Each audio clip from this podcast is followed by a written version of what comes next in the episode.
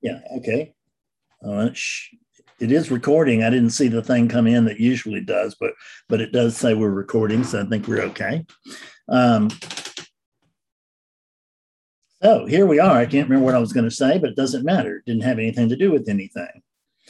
And um, Fanny Sophia, hello, love. I know you can't stay with us long, but I'm so glad to see you. And uh, JP, you as well, since she's brought you. so, Glenda, hello, my love. How are you? Good to see you. And Philip, it's a pleasure. Thank you. And JP and Fanny Sophia and Ted Little. Hello, Ted. Thanks for being here. And Jason, hey, Jason, good to see you, sir. And my love, Susan. Hello, dear. How are you? And my love, Chris. Hello, Chris. How are you? Good to see you. And golly, I'm going to get called out by all my girlfriends. Here's Judy Belasco. Hello, love. It's very good to see you. and Lloyd, you're also my love, but I shan't bother by saying so. Otherwise, it might be misunderstood. The uh, you are all my loves, but it's not the the the the this language. This teaching doesn't uh, use much of that effusive sort of language, but it does some. Robin and Susie. Hello, Susie, my love. It's good to see you. And Robin, my dear friend. And Tom Smith, my dear friend. And Bill Delaware. Hello, my dear friend. And Tammy, so glad to have you with us. Welcome. Tammy's going to have uh, an awakening session here shortly. And Kai, it's good to see you. Hello. And Darren. Hey, Darren.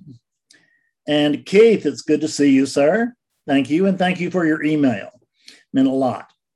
And Sri, hey Sri, how are you? Good. Sri had a session with me this past week, and uh, I think is a new man. And Barbara, hello, love. Good to see you. and Art and Jean, it's a pleasure as always. And there is my pal Ian. Hello, Ian. It's so good to see you. Boy, the room is full of bubbly energy now. Dennis, hey Dennis, good to see you, sir. John Hayes, it's a pleasure to be with you. Um, Willie Hackett, hello, Willie. And uh, John Lane, it's good to, to, to have you with us. Can't see you, but that's okay if that's what needs to take place. And Prue on the phone. Hello, Prue. Great to be with you, dear. Um, so we'll go ahead and uh, get started with our couple of minutes of silent meditation. And who knows, maybe others will join us during that time, but we'll go ahead and start now. And when I say silent meditation, new folks, what I'm really talking about is I just want you to notice that right now, right here, there is a sense of being here. There's a sense, by which I mean there's a sense of existence, a simple sense of aliveness. And what would be good it would be if you would just notice that sense and just stay with that noticing if you can for just a couple of minutes. And then i will uh, we'll, then we'll move on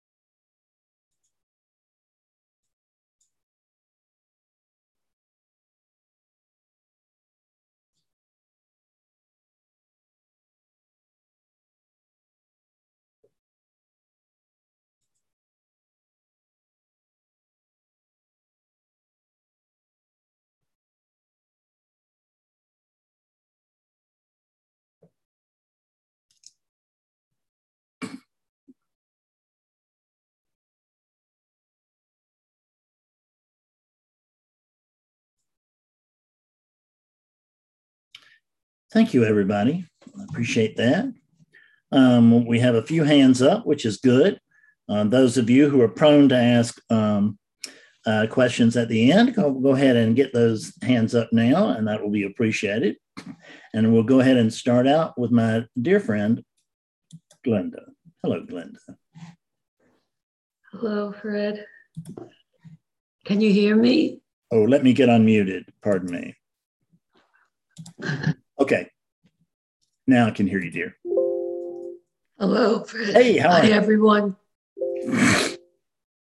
I I am clearly an expression of paradox today. Hey.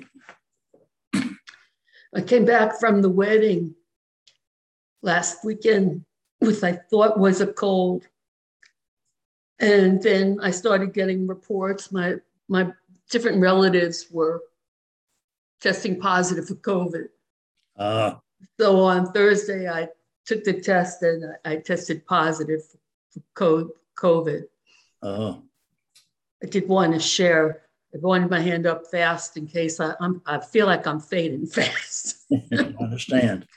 Um, but it's been I'm, I'm so sorry. Let me just say, I'm, I'm so sorry. We all are. And um, Thank you. I'm It sure- just really is a, a bad cold. You know, the, the biggest nuisance about it is, well, at least I took the test because that was the only thing that got Vincent to stay away from me. You know, we're very close.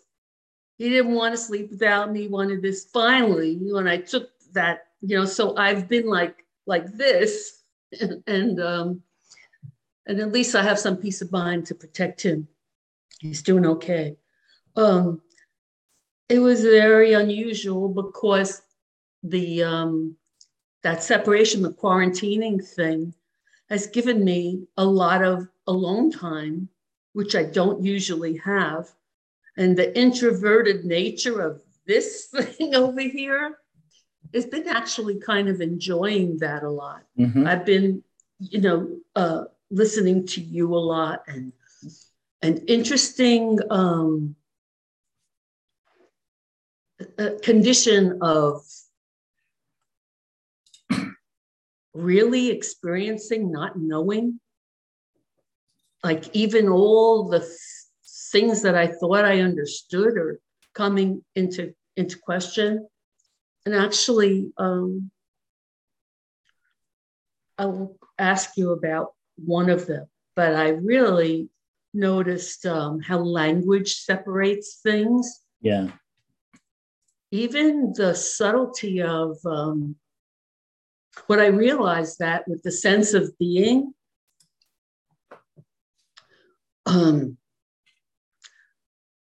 before, it seemed to have two aspects to me an awareness component and a, the feeling vibration in the body, the aliveness.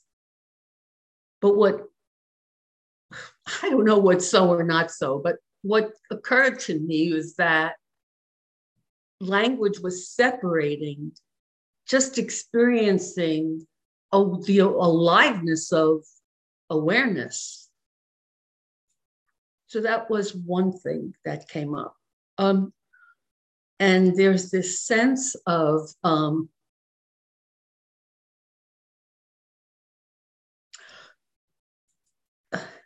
I don't want to say it's not clarity because actually it's like a not knowing that feels clearer than anything. It's like this openness to, wow, I thought there was an understanding, but there's just this feeling of something trying to bubble up more clarity.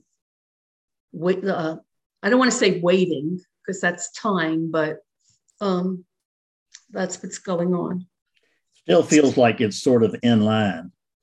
yeah, yeah, like like I'm like oh I'm I'm like kind of like getting excited. Like I wonder what what it's gonna what it's gonna be. I just feel it, you know. Um, on top of this, not knowing or not understanding things. Um, So my a question I do have, it's not a question, but I would like you to expound upon. It's from wake up to what you are not now, right now. Mm-hmm. And you mention in it that there is awareing, which I, I love, aware the feeling of um, the ing is everything pure unowned unknowing awareness and i wanted you to speak to more to that but i actually think i'm in the process of experiencing it you know it just occurs to me because i always thought I guess the awareness was being aware, like of the things we're aware of. So mm-hmm, it's the, mm-hmm. the, knowing of right. the um, relative experience. But when I heard you say that, and now as I'm listening to what I'm saying to you, it sounds almost like it. I don't know. Please uh, uh, clarify, expound, please. What you're talking about is that which is prior to relativity. Mm-hmm. There's just awareing. It's not a wearing of, there's a, and, and that a wearing is the, it, it, it holds within it. It's just, it's just awareing. And we want to make that into an experience, but it's not. It's potential. It's potentiality for the advent of the sense of being. Um, but that awareing, there is no sense of being with that. So, in the absence of a sense of being, there's no knowing. But there, there's, you know, I'm gonna. I just to me, that seems like there's something there in that nothing. I mean, it's a something nothing, a nothing something, and um, it, because the the and and there is no description for it. But if I had one, I would use the word potentiality. And um, with the there is no consciousness in the absence of a unit. Doesn't have to be a human unit, but there must be a unit. Mm-hmm. We tend to think that, you know, and it's, it's said, you know, consciousness is all. And if we're talking about relativity, that's true but if but not all that is is within is held within relativity there is is the awareing because it's obviously something that there's a consciousness of is it that the bleed through of the prior well, the awareing is not is not something that no is not bleed through because it's not something that we actually experience. That when I talk about bleed through, what I mean is that we're just coming to see what we are. Because that oh, that that nothing thing that we're trying to talk about, that's what we are. Right. That's yes. That's the truth yes. of truths. Yes. So and from that arises this present sense of being but we just want to remember, as I pointed out before, that it's a sense of being. That's what we call it. It's what I've always called it, and it's been called by others the same thing the sense of being. And I just like to put particular scrutiny on the word sense because the sense of being is not a statement of being, not a statement of a being. It's just a sense of being. So, those of you who have your cameras off, please point them toward the ceiling or something. It's uh, and cut them back on if you would. You know, I don't have to see you, but I don't like seeing darkness unless you're, of course, out of your rooms right now. So, um, with the advent of the sense of being, that's when there is a consciousness and a unit happen. It's not one before the other, it's simultaneous, is the only way I can think of it. It's chicken and egg, which which is first. You know, there's no answer to that. And there's no answer to uh, to this either. But there is the advent, and I like to, you know, the way I always try like to describe this for those who haven't heard it is that think of that which we're speaking of as being a big vat of wax, a big vat, just an endless, boundless, unimaginable, but it's wax. And the and and then these things are the wick. And the and, you know and the the the the and and consciousness is the flame that the wick puts forth. And um, flames come and go because wicks come and go. But the but the fuel is never ever the source is never burned out, is never used, and it is not it is not depleted in any way, safe shape, or fashion, no matter how many candles are burning. And I'm going to push the metaphor too far, I'm afraid, but it's but you can. Where uh, is where is um, awareness or awaring in that metaphor, Fred? Well, the aware the, the the wax the the wax that I'm speaking of, it's living, or it's it, it's it's I can't say it's dead and I can't say it's alive. It's just it's it's beyond either one of those. You can't say you can't really say anything about it, other, and you can't even really say it is, but you certainly can't say it isn't. We just say it. Well, this is, and that certainly feels like it is. I don't know how to I don't know how to put that more in a better in a better way.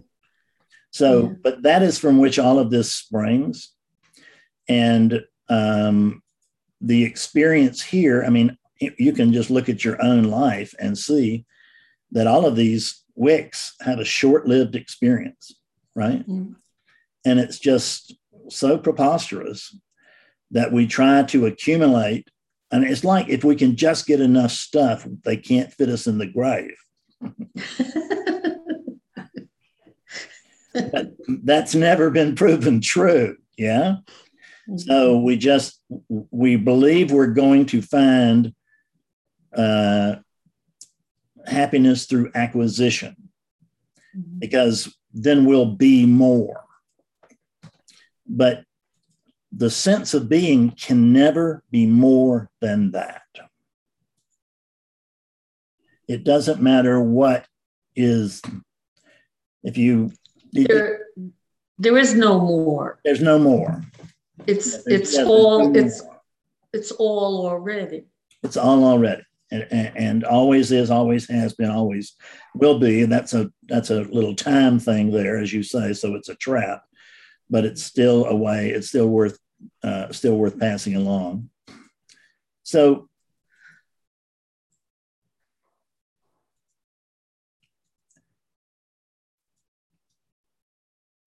I I become more and I meaning the Fredness here it becomes more and more conscious awakeness becomes more and more consciousness of the short-lived experience of Fredness, if you will.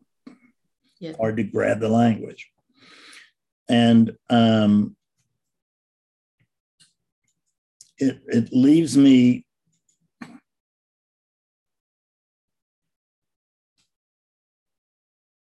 less and less excited about acquisition. Yes. Right. About owning, about having, about becoming. That's what it really amounts to. Yeah. Is that there's been there there's there's uh, I can't there's a cessation for the appetite of becoming. Yeah, I think that uh, and then once that happens, it kind of goes hand in hand with a sensation, uh, less wanting to acquire as well. Yeah, there's it's there's no point. There's no point necessarily to it. Yeah, right. There, well, there is no point, but there is for these units. I think it's the end. Yeah, there's right. the the immediate pleasure of it. You know, like your pocket knives and stuff. Absolutely. Yeah, yeah. Absolutely. They feel good. That's right. You know, nice, nice things. A part of uh, enjoying the experience of um, this apparent world. Yeah, but you got to watch out where you're uh, where you're uh, uh, loves your pleasures take you. I went to um, theoretically a knife exhibit um, yesterday, and um, it wasn't much of one, but it was at the fairgrounds. And uh, I went alone, and I when I before I left the house, I thought I probably don't need a cane, and then I thought, well, you'd be, be an idiot to walk and go to the fairgrounds and not take a cane. So I took a cane, which was, and I, really, I noticed right away that it was a good thing I had because I needed the cane before I ever got to the exhibit building. And I got to the exhibit building and I walked around it uh, up and down a couple of aisles and I realized I need to go. I need to get out of here. This is really tiring me out. Tiring. And yeah, tiring. So on the on the and on the way back to the car, I was just like picking out, okay, I'll go rest by that tree for a minute, and then I'll go rest by that column, whatever. And um, on my way to the last tree that I had uh, as a goal, um, the the legs, just the knees, whatever, just gave out, and I fell, and um, and I and I could not get back up. This is this. You talk about humility. I just fell down, and I'm sitting there on my ass and right on the ground, and there are people around, and and there's here I am and uh, fortunately, um, a, a, beautiful man came up, and he was a turned out he was a nurse, and he lifted me to my feet, and I still couldn't stand. I said, "Thank you," but I still mm-hmm. couldn't. So he put me back down on the ground, and I rested for a little bit, and then he picked me up, and then he gave me over to his friend and his daughter, and then he went and got my car and brought it to me, and uh, oh. I left, and I told him I think it's worth falling down just to find uh, a good Samaritan yeah, it was yeah. good for the soul. And, you know, and this unit can use any humility it gets, right? So no, know, matter, those, no matter how painful. So, those those experiences though, when you know your your body and your intention don't match, it's yeah. so just so clear that it's so clear you're not the body. That's right. I mean, I you know because you know I've Betsy, I mean, I have practiced, you know, my physical training, part of that is learning to get up off the floor because that is the key to remaining independent. And and then that and getting up out of a chair. You gotta gotta do those things well, or you're gonna end up um, in a, a, home. So I practice those things and it, and I do them, uh, you know, and I, I, I, it's not that big a deal to get up off the floor but that's if I haven't walked all around there. And it's also if I haven't yeah. just gotten over an illness. Yeah, your your muscles, you know, it's like when you work out and the muscles go to the point of exhaustion, whatever they call it. Yeah. You already reached that point. So you yeah. couldn't yeah apply what you yeah. learned. yeah. I needed to sit there until the next day when the muscles would have had a chance to grow. Well i certainly hope you have kinder lessons of humility going forward. Well uh, you know uh, th- that was a good one to learn. Uh, it was a, an, i came home and told uh, betsy that it was an uh, an educational disaster. Well so, hell, I, have forgotten where we were now. We probably ought to call. We it. should say goodbye and give other people a, a chance to yeah, be with you. Thank Love you. you. I'll be with you later this this week. That'll be wonderful. I'll see you then. Thank you. And let's see who is next. Hey, Philip, how are you? Hi, hi, oneness. Oneness, yeah. good to see you. Yeah, yeah, and and you, how are you? Hundred percent now? Yeah. Yes, I'm 100%. I can see, look out around the room and see that I'm quite well. I'm not so sure about this seat, but beautiful variations of yourself. Yeah. And and how's Willie? Is he, is he, how's Willie's doing great. Um, thank you for asking. He had, let me get you on. I didn't ever put Glenda on there. Let me put you on a speaker view so we can see you. I'm sorry, Glenda. So, um, Willie had his fifth um, uh, chemo treatment this week and he is at least in remission. There's no sign of cancer, and it's a and they have gone the, the nurse who did not think he had much of a chance. Doctor. The doctor, excuse me, the on, oncologist who was not encouraging for us to actually get any treatment for him, um, yeah. is, has now just stated that he is at the very least he's in remission at the after his eighth. I don't know how long after his eighth, but after his eighth uh, visit, uh, after his eighth treatment, then they can do uh, run another battery of tests that's far more extensive than what they can do just as he comes to visit. So they'll give it, they'll have a better sense if there's any cancer floating around in there and it's just in remission or if there's just no apparent cancer in there. So, mm-hmm. it, it, but uh, you know, the good news, he's never had a sick day from cancer. Um, had a little bit of a down day here or there from uh, chemo, but he didn't even have that this time. So mm-hmm. he's doing great. Oh, good. I've been thinking of, of him, so I'm very pleased, very pleased to, to hear about you. Um, yeah, just over here, just a report and a, and a, and a question. Um, this week, uh, there's been a much clearer um, seeing of one of the really one of the most simple foundations of this teaching, and that that is what is is. Yeah. Um, that whatever, whether oneness is resting as conscious awareness or unconscious awareness, what is happening is what is meant to be happening, and there is no alternative. Um, you know, so um, because there was very, very subtle, extremely subtle resistance that I noticed this week that there was a frustration of the amount of unconscious awareness that that there was and there were the thoughts of this shouldn't be happening i should be clearer than this uh, so it was uh, yeah so it was it was re- re- there was a lot of you know obviously that that was noticing these these thought patterns were not the thought patterns. Yeah uh, right. and and that was that was kind of seen through. So that that that that that was a a, a, a, a bit a big a big thing over here because it was just as and it's so freeing. It's such freedom with that you know? Um, yeah. just to to go to roll with roll with the punches That's just right. just just just to go with the flow yeah. um, and it's quite relaxing for the body as well i couldn't realize that after i'd seen this how the body was just very supple and very relaxed yeah yeah because it's it's a recognition of here we are. Yeah, yeah, yeah, exactly. Yeah, yeah, yeah. There, there is, there's no alternative. There's no and on top yeah, of it. Yeah, yeah, yeah, yeah, yeah, yeah, yeah, yeah. It's like when I sat on the ground yesterday. There was no, and there was no story of it shouldn't have happened or no embarrassment, yeah, yeah. no, no anything. It was just yeah, perplexed. Yeah, yeah, it is. It is. It is. It is, it is what it is. Um, I just think the other thing is there's there's just been a real giving up of the I've got to understand this. You know, I've got to understand oneness. Yeah. To... Thank God you're getting that. if you don't, if you don't give that, you're doomed. Right? It's true. It's true because the mind just the, the mind here is it, it, now is very much the the the servant of oneness rather than it trying to believe it's the initiator thought and and and it's it's about me the special one you know um, the ones who and people who have the most difficulty in uh, the uh, in uh, in clearing, you know, who've had an initial breakthrough. But I'm gonna. I was thinking about cutting a video. Um, um uh, I actually hadn't written it down yet, so I'll do it as I tell you. But actually, I'm uh, interested in cutting a video on um, something to the fact that the people that have the most difficulty um, with this are the people who cannot believe their own experience. Mm-hmm. So, in other words, there's been the experience of truth. It's yeah. been, it was very clear at that moment.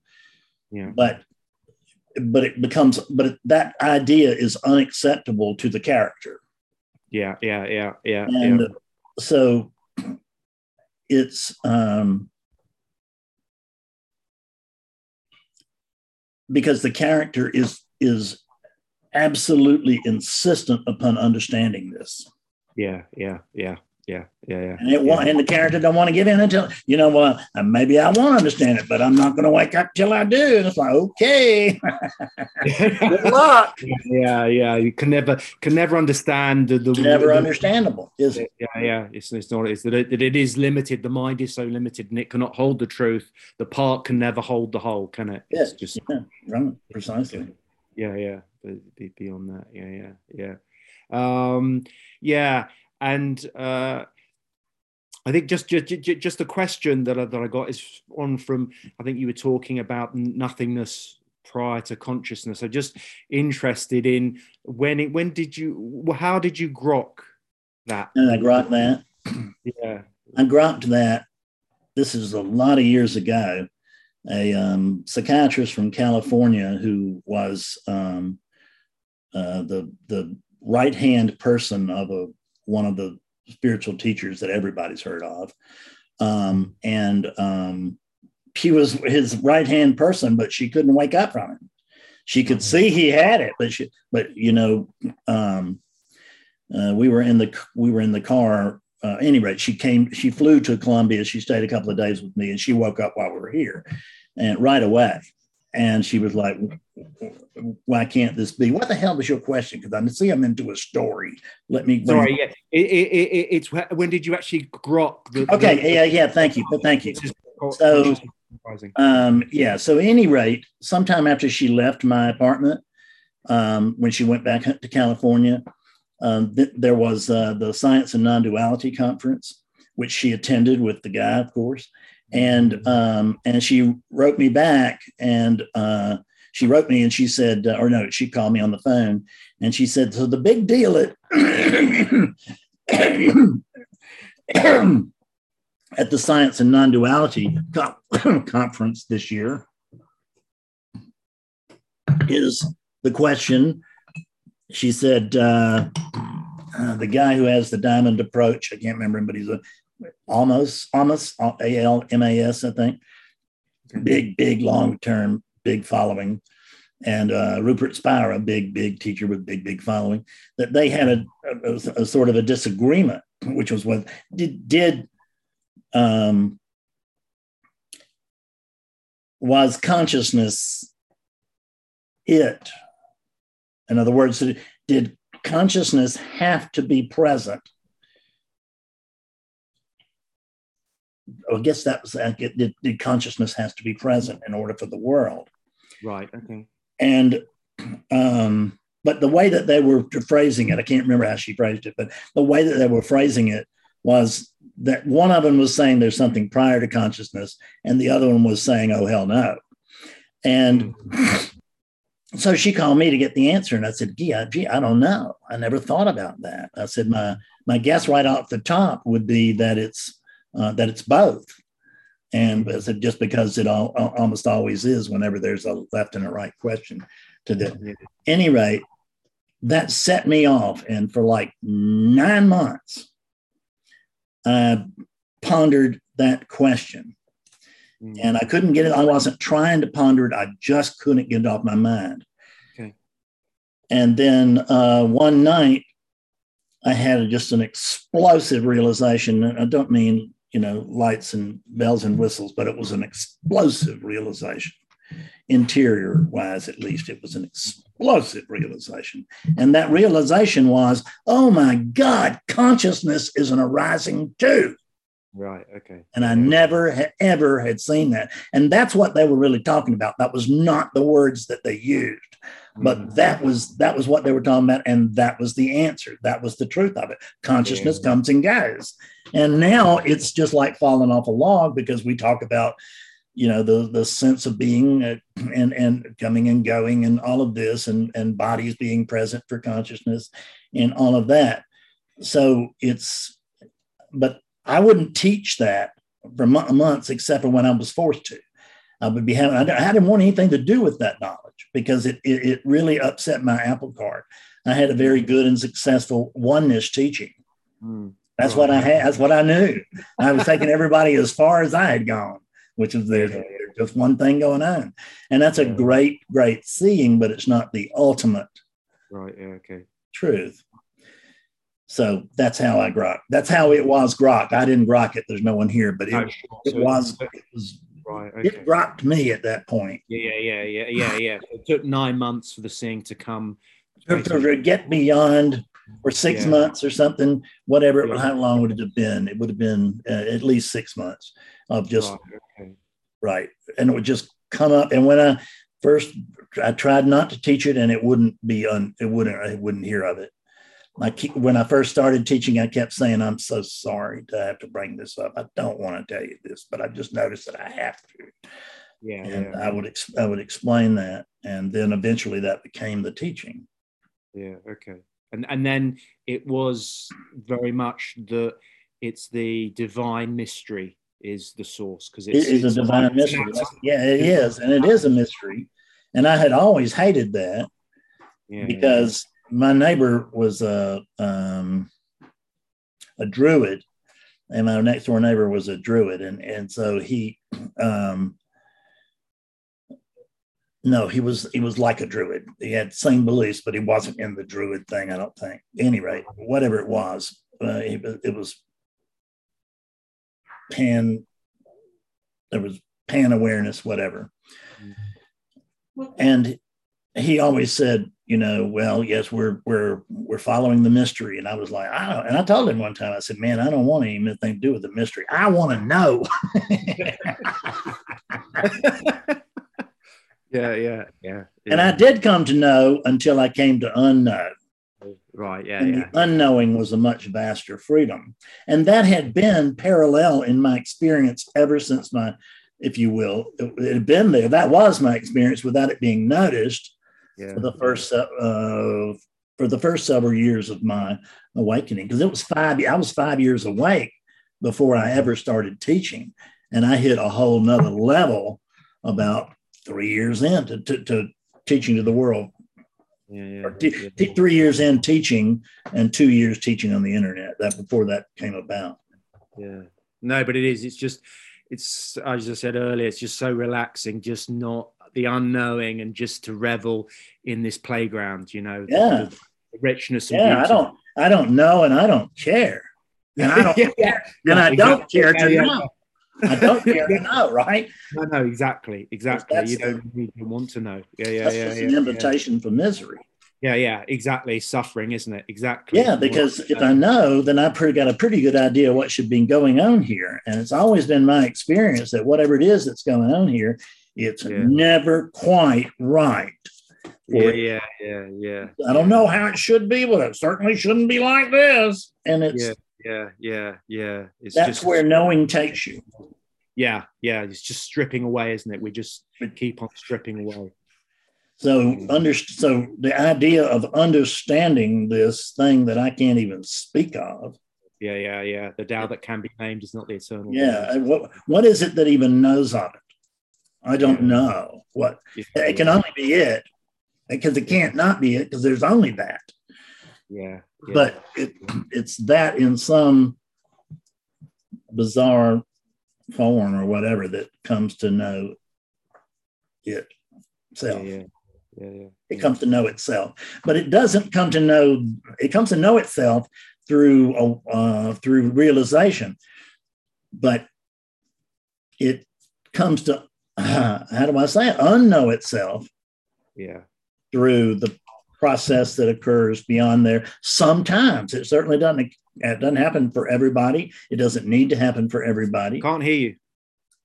You can't hear me. Sorry, you are. It's bit you are now. Yeah, you. You got me now. Yeah, Can everybody yeah. else hear me? Sorry, yeah, you just went out for a cup. You went out for a few seconds. Okay. So um, John can. John says he can hear me. Thank you. So. uh, so wherever I was, I don't know, but the words are starting to fail me, which means that we're probably through. Okay. Yeah. Thanks. Oneness. Thank you. Thank you, Philip. Love it. Love it. Thank you. Uh-huh. JP, come on and join us. Hello, Fred. Hello, Can JP. you hear me? Hi, how I are hear you? Fine. I'm just doing very well, and it's very good to see you. Likewise. Uh, I, I sent you an email uh, a couple of weeks ago, and I, I said there was a uh, a question or, or or a thought that I that I wanted to Yeah, hear you talk about. right. So I'll just tell you the the backstory Okay. again here. So it's uh, I was taking our dog for a walk uh, a couple of weeks ago, and it was the beginning of the Ukraine invasion, Mhm. and there was quite a lot of unit overwhelm going on over here. and you have to people people need to understand, you know, that you're in Finland and you have a thousand mile border with the Soviet Union. yeah, ex- exactly. Yeah. So that, yeah, yeah, yeah. That gave rise to all sorts of you know s- scenarios here. So anyway, I was taking the dog out for a walk and and uh, then I went. We have we still have quite a lot of snow here on the ground, so there was this very thick snow crust here, which carries your whole weight when you walk on it. So for a for a some reason, you know, I just decided to go and lie on the ground, and there was a starry night, so I could see all the stars there. And first, the thought came came to my mind, which was I, have been reading a lot of uh, war history at the moment. So so I looked at the starry sky, and and there was a thought that many people have seen this as their last thing in in life. You know, before they've died, because many people have died on battlegrounds. Mm-hmm. And that thought was immediately replaced by another thought, which was that no one has ever died. And that, that was such a soothing thought and yeah. it, it felt you know of course extremely real as it yes. is but i just wanted to hear you uh, you know talk about that yeah the the the biggest perk um, in being the unborn is that you don't have to die because you've never been born and only that which is born can die or fade away and hence my discussion about these things. This morning, we listened on a, a radio show called To the Best of Our Knowledge. And um, there was a segment on there about mountains and how um, some cultures, at least, they are seen to be living beings. Actually, the, the, whole earth is seen to be a living being, but the mountain is seen to be a living being. And um, the different, and, and what, what a different perspective uh, that brings on you. So this this unbornness is is that's one of the things that we will not accept even when we have seen the truth we cannot accept the fact that i'm so this thing is so what fred's talking about is really really true i mean no just kind of true and no shucks you know, it's really, really the truth. And that, and only when there is, it's, it's, it's not an experience, but it, but, but it's the only way to discuss it. When the experience of experience is just such a bad word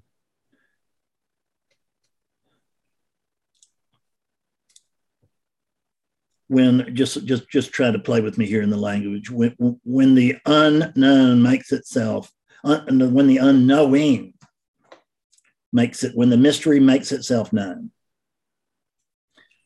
The only way i can think of it. Um, and there's a glimpse of that in every awakening but mostly most awakenings are really built around the, the uh, seeing oneness which in itself is a beautiful thing. And it's not to be right. It, it's not like it's nothing. It's a huge thing. It's probably, it is the most significant spiritual event in mo- almost everybody's life, right? And, and and almost all teaching is directed toward that, which I get. I understand it. That um, and a lot of the teaching here is directed toward that too, because uh, because it's the most profound seeing and that's as far as a lot of people get which as far as if that's as far as one gets that's as far as you need to get. There is no payoff whatsoever to see anything beyond that. Uh, but if you have you you know you wouldn't give it up. The uh, although it has it's of no value to anything or anyone but you still couldn't. Um, so that unknowing is birthless and deathless there are no boundaries because there's no it it there's no it there. Yes? Mm. there's we can't say there's no it but we can't say i've got it right? I mean it's not that kind of it. We can say there's mystery. Um but that's an unsatisfying description. Any description will be unsatisfying because no description will be the truth. Even conventional awakening cannot be understood by the mind. And um, when there's a, when, when there can be a further seeing, I will call it, um, but it's really a further being. But it's a seeing being. I can't really, I, you see, if I'm lost for words. So, at any rate, um, with what happened here upon that was that um, it didn't wasn't long before there came just an ultimate um, conviction and it's just a conviction in the same way that I that I have a conviction that this is my left hand. And you can say anything you want. We can run any kind of test that you want, but I, I'm still going to remain convinced that this is the unit's left hand. I don't have any hands, but this unit does, and there's the left one. So that that because it's absolute conviction, I can't be. You can't prove your way out of that, right? And um,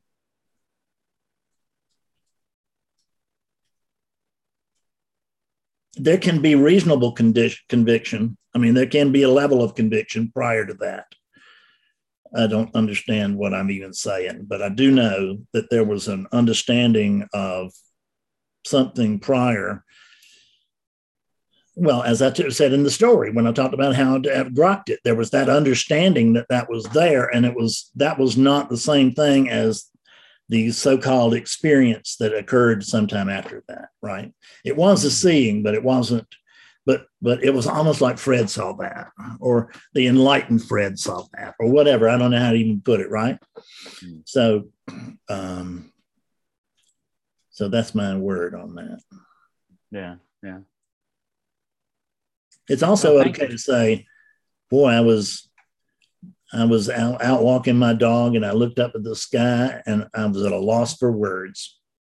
That'd be another very short way to say what I've just said in about 2,000 words. yeah, yeah. Or there First, was a loss was, for words. Yeah. First, there was this, you know, this this thought that was filled with words in the sense that, you know, you know seeing that so many people have so many yeah so many people have died. And then there was this recognition of of the first one is a psychological recognition. Exactly. Yeah. The and, and there there's a psychological recognition an intellectual recognition and then there becomes like a psychological uh, recognition which is much deeper than that and, and on a, just a different thing from that intellectual. Mm. Hi there. How are you? and what's her name? Uh, Isabella. Isabella. Okay. Yeah. So, lovely. Um,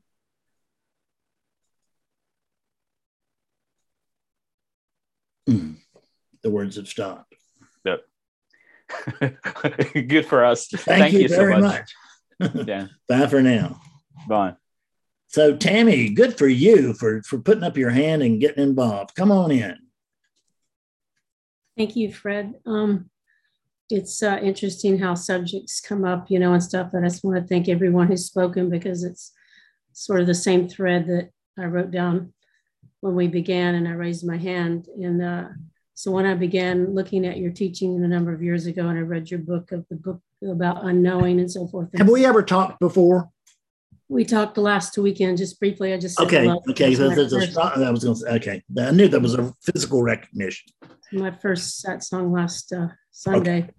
but um, this thing about um, a spiritual bypassing, and so there was something that for me, I was like, okay, I've I know that there's been identi- identification with the body and mm-hmm. so forth like that, and I know that that a lot of what you, you talk about is, you know, that this is not who I am and so forth. And so some, some things that come up in, in this experience is, is um, I guess I'll just call it conditioning, childhood conditioning or past conditioning or whatever, that there are physical experiences, trauma, trauma based on traumatic experiences and so forth that continue to come up. And so as I do this work, I'll just call it that, uh, over decades now, there's been this sense of um, I've used the body in a way to, um, you know, to focus attention, right? Um, because I, I had I noticed like okay, attention usually goes out and it seeks and it looks and it, you know, it's always external, so to speak. And so I've used the body to, okay, focus inside, you know, to meditate. It's an internal experience and all those sorts of things right? So um, I was listening to one of your videos about um, there was an exercise about space and to take look all around you. It, it was the one that you did a, uh, not not long ago. Uh, um, I think about self-realization and to look at everything around and look at all the space and all the things in the space. And so I did that.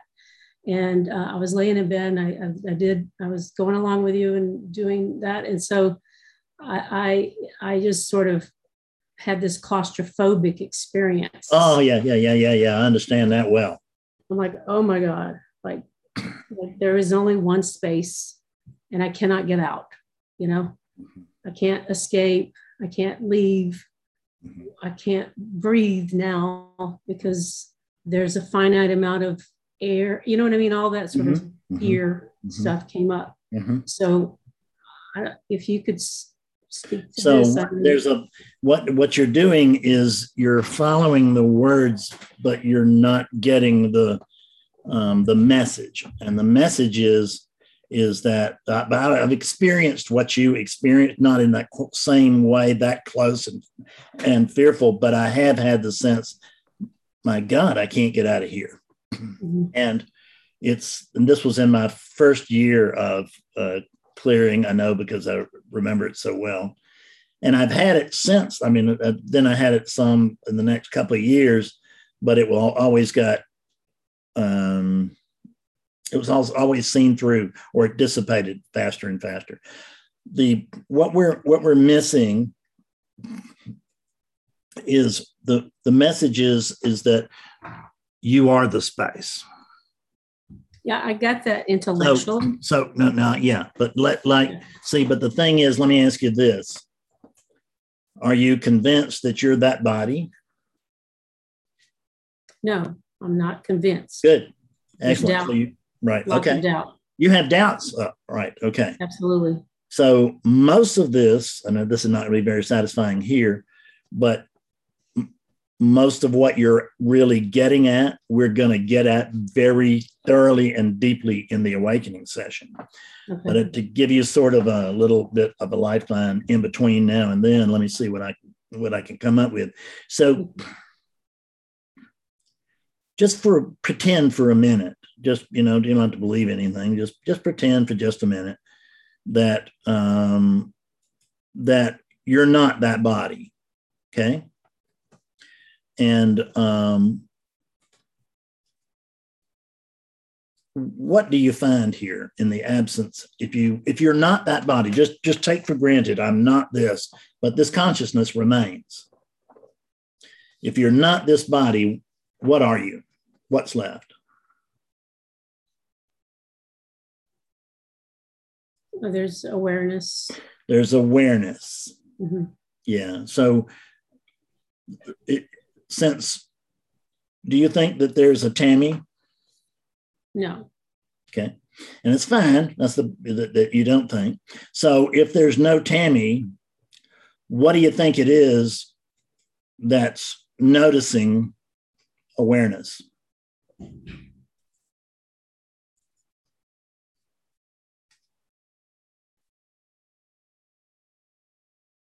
All I know is there's a sense of beingness. I don't know how yeah. else to is there, is there a, you're right, that's fine. So is there a sense of an entity knowing that it is this awareness or is it or this this space knowing that it is this space not not not in the way that I've not in the way that's normally thought. Yeah. So this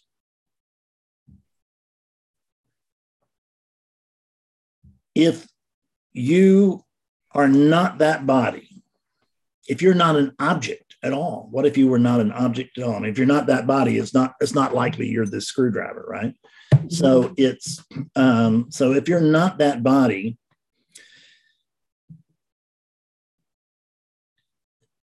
then what are you?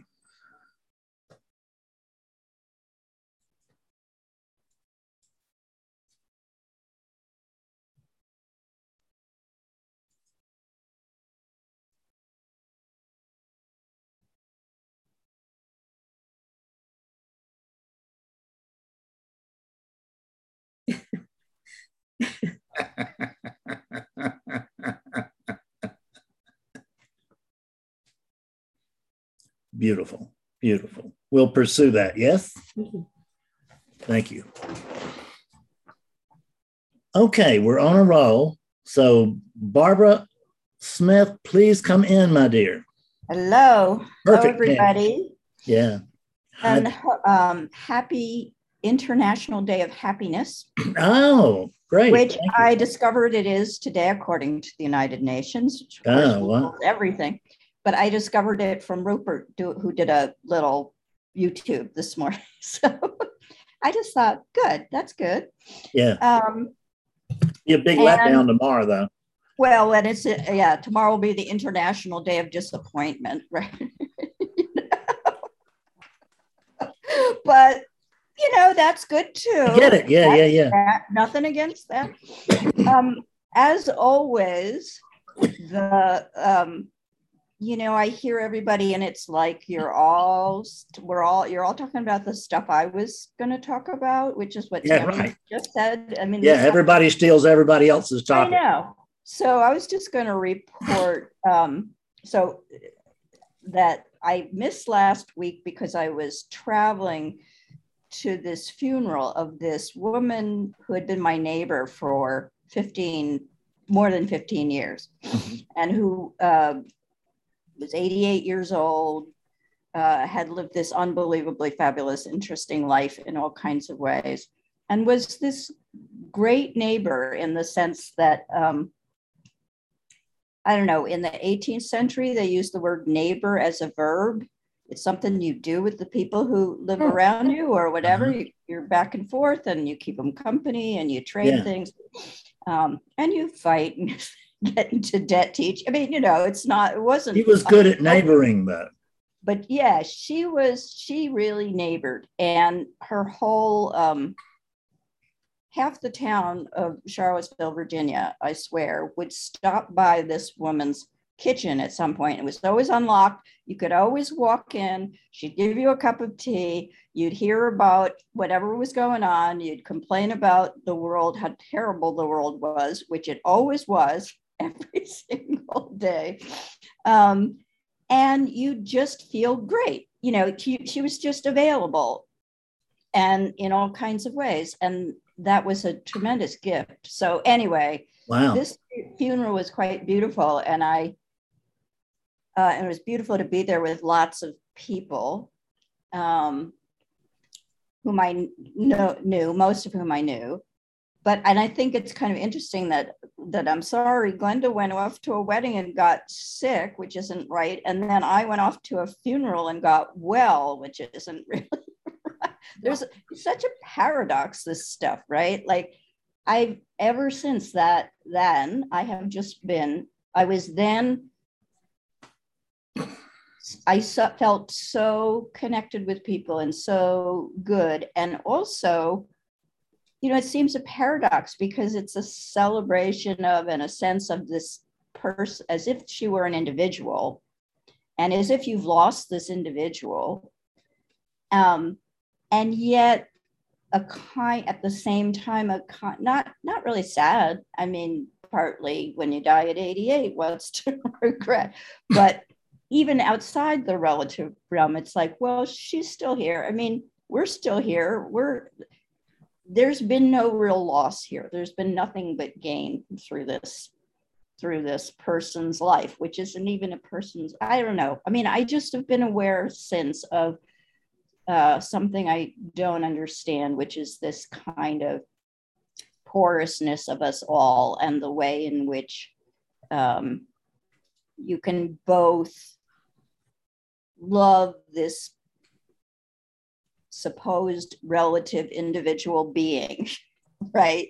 You can absolutely just adore them and and learn all this from them. And and as you do that become them and they you know connect with them and lose the boundaries between you.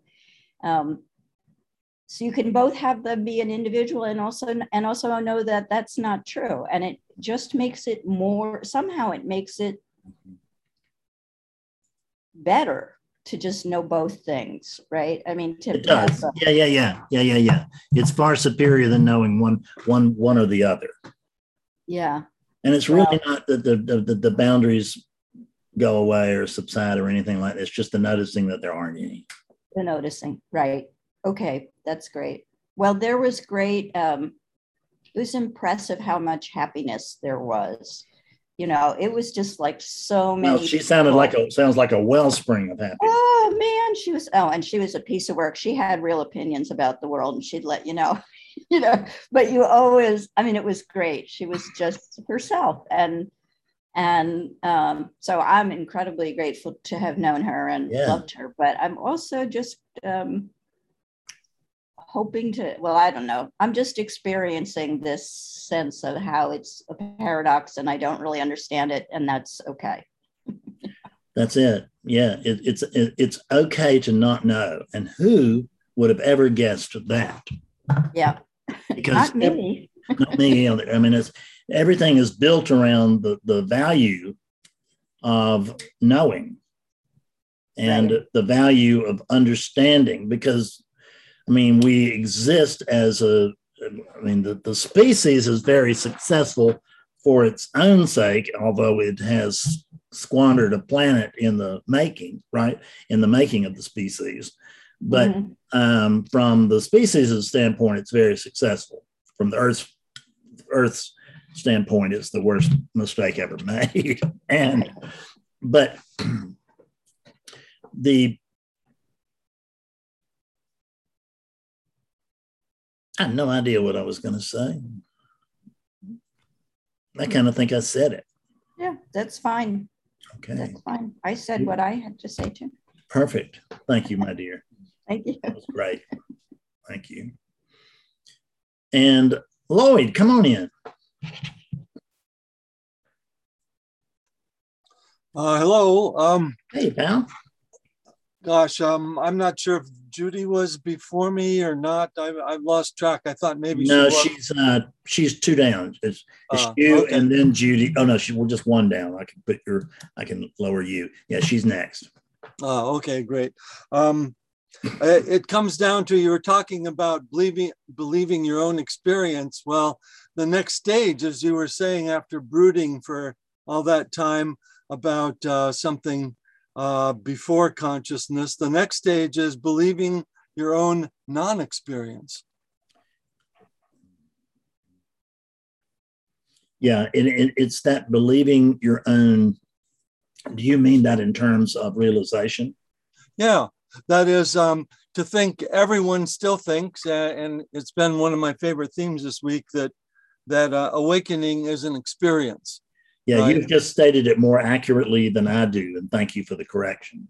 It, it's not under, it's not believing your own experience; it's believing your own uh, lack of unexperience. Unexperience. Yeah. That's correct. Yeah, and that so Thanks. that's that's a shocking kind of a statement, but it um it makes some sense, and and that idea of making sense that also is interesting because when when you're brooding about something like that and it doesn't leave you alone, it's I think it's the mind chewing on it and chewing yeah. on it, and yeah. so the um the the non-experience doesn't have a dog in the fight, you know.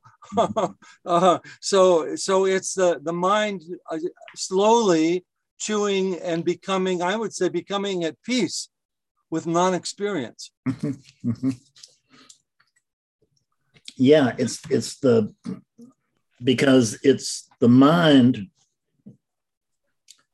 that is even though we we can't find a we can't actually identify a mind without thought so we could say thoughts there are thoughts prior to that and then there's no thoughts and then thoughts return and we can call those thoughts, we can call them mind.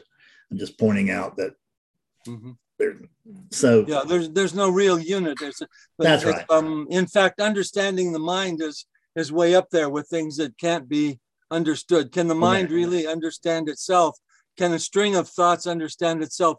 It, it Yeah. seems like the, a string of thoughts can reach an equilibrium where th- there's there's peace about a uh, an issue, and it's not anybody having that peace, but the um, the the equilibrium is there, and I think that's why satsang is so good because it gives us a chance to chew over these non-experiences, you know, Yeah. and yeah, and so it's a it's refreshing that the the mind it helps all of our minds together kind of uh, agree that it's that it's okay uh, to even contemplate non-experience. Um, like you know you certainly can't we can't relate anything at all about that which is prior than, to consciousness i nonetheless nonetheless notice it's my favorite thing to talk about meaning yeah, right They- meaning it's just the joy of the of the doing of it yeah, that's so crazy. Um, I I don't know if I can find it. There was there was something in Nisargadatta that that implied the the same thing that um that there's hardly anything more fun than contemplating that which cannot be understood. that's it. Yeah just contemplating that and yeah. it's totally paradoxical. It shouldn't be that way. It should upset you or should it should frustrate you but at some point it's just um uh thrilling and it's a kind of uh uh what uh a pleasure or a joy of an unusual kind just the to joy contemplate that. It is. It's a it's a it's a very quiet jubilation yes Bar- and uh, Barbara's barbara says it's a point. Relief and, it's a relief and that's true too because what some people say that what pleasure is is just the um the relief of pain for a while yes well when we look at um, the reason we're so hung up with acquisition is we can't not be really because when there's an itch that's going on and when we buy it the itch disappears then we think that we have satisfied that we have placated the itch but we haven't. We've just what's happened is that when we got that which we were so com- oh i just got to have this so focused on getting that i don't care if it's enlightenment or a new pair of shoes whatever it is i want to get it i want to get it. And then when that when when we get that there's just a for a moment there's the the craving for that disappears. The the, the craving disappears for just a moment because it's sat it's been satisfied. But that's the that's the craving that i you know that my my friend um one of my millionaire friends who whose only problem is money right. And when he had cancer i told him you know man you got to let this cancer help you see through see to the truth because if you don't as soon as this cancer's over you're going to be right back at you know the only thing that mattered because he you know when he was had cancer he didn't give a shit about money right? Only thing he cared about was um the fact that he had cancer and that's the only thing that mattered. And as soon as he got rid of that the desire to you know the money thing came right back because it's just it it, it it's there's a craving for bigger better more and this happens to be it Yes, exactly. And and to kind of tie together, it's an interesting thing how a theme develops in the in the satsang. JP's comments and and uh, Barbara's comments um, about uh, both one a funeral and the other looking up at the stars in, in a in a time of war. Um, one should be so lucky as to be uh, dying looking up at the stars because that yeah that vast openness is really the echo of your true being you know Yeah, and, and yeah. so uh, that and also you know shakespeare's thought that all the world's a stage that it comes to mind because if a character dies on stage then you can feel like what barbara was saying you can feel a lot of um, uh, uh, gratitude for a part well played, whether hero or villain, a Yeah, part yeah. well played. Um, but you know that um, eh, that part was a you know was a script, and that the um, uh, no one has died because it was just an actor, and so that realization that we're all actors like that that that brings a lot of relief as well, don't you think? Yeah, sometimes um, I will I will tell Betsy um, we're watching TV or, and and and it's not we're particularly there's a particularly gripping story on, and um, and I look at it and I say, boy, this guy's just terrific at being evil, isn't he? And so there's a there's that there's that recognition of of uh, it's it's the coming back. It's coming. It's, not being in that story. It's coming back and watching that story be played. And there is, there's appreciation for the splendid job of evil that's being hatched out in front of us. Because ultimately, everything that happens on the play counts. We got to get it right because that's the way it goes, but none of it matters. Well, that's right. The the contrasts are there, but the contrasts are always in balance, such that plus four and minus four equals zero, you know? So here's what Nisargadatta says. I'd love to share this little thing. Yeah. Um, a man who says, now I'm happy, is between two sorrows, past and future. This happiness is mere excitement caused by relief from pain. But real happiness is utterly unself conscious. Yeah. Yeah. That's the reason I said what I did about the happiness. And Barbara, Barbara said it very well. You know, if today is the day of happiness, tomorrow will be the world day for disappointment. yeah.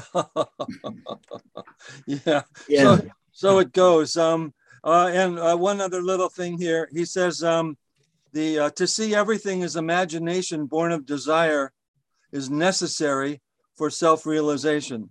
We miss the real by lack of attention and create the unreal by excess of imagination. That's it precisely so. And it reminds me, I wanted I wanted to tell Tammy, Tammy, with this attention that you notice that you bring to bear upon things, what you want to do is bring that attention to bear upon attention. Pay attention to attention itself. It's never been looked at. It's, you've never paid much in the way or, or, or any attention to attention. Do that now. Just put your foot, or just make it a, a don't make it a practice, but just if you think about it, pay attention to attention, and and you, that'll widen up what you experienced here today. Beautiful, Fred. Thanks so much. Thanks to everyone for these interesting comments today. Yeah, this is just terrific. Thank you very much, Lloyd. Judy, come on in.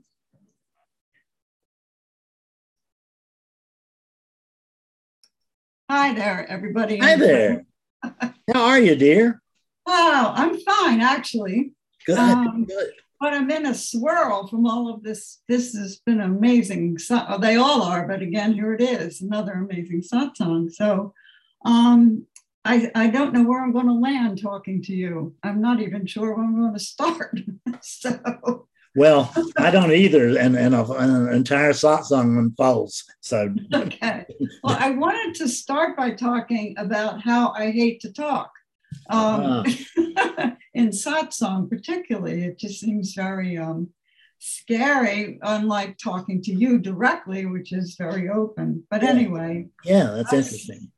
I think it just brings up um, that this year I've really been looking at conditioning, and that certainly is part of it, you know. Yeah, But um, something that was said yesterday in, in um, talking with one of the Satsang members um, really got me, which was that, um, you know, we have all these senses touch, taste, feeling, seeing, but that the mind in India is said to be the sixth sense. Hmm. And that just threw it into a completely different um, uh, uh, view or category for me. I felt distanced from it, and and looking at my desire to always know and figure out, and you know, then do. Um, and what we're talking about today, that that sentence "awakening isn't ex- is not an experience," is so fascinating. It just draws you. It, it does. And when I feel like I can't speak, you know, like when a teacher would call on me, I was like, I get that frozen thing where the mind simply will not work. You know, it's just uh, empty. Um, but I don't feel that way right now. So the the first um, the first exercise in the workbook of A Course in Miracles starts out with saying, Nothing in this room has any meaning. Mm-hmm. And that's absolutely true. Nothing in this room or any room, none of this has any meaning. So, what the mind is doing is it's just whirling around, applying meaning to everything. Isn't that right? It's just right, that's yes. what it's got to do it. It's got to put it all together. Got to get this puzzle together. Everything's got its own special meaning, Mhm. and um, uh, it's just thought. Right. It's just, and then it builds the story, and then you can have the reaction, and then you go through your It's what it's what. Lloyd was talking about in the sense that thoughts arise, right. and then thoughts arise, and then you know next thing you know, there's just a string Right. of thought, and it's just doing this right. Right. So and and we this string of thought it's a string but it's not a chain. It's not linked. And it's trying to link everything to itself right? What what is that linking trying? is so it's it, it that is the conditioning that arises spontaneously in a when, when thoughts intermingle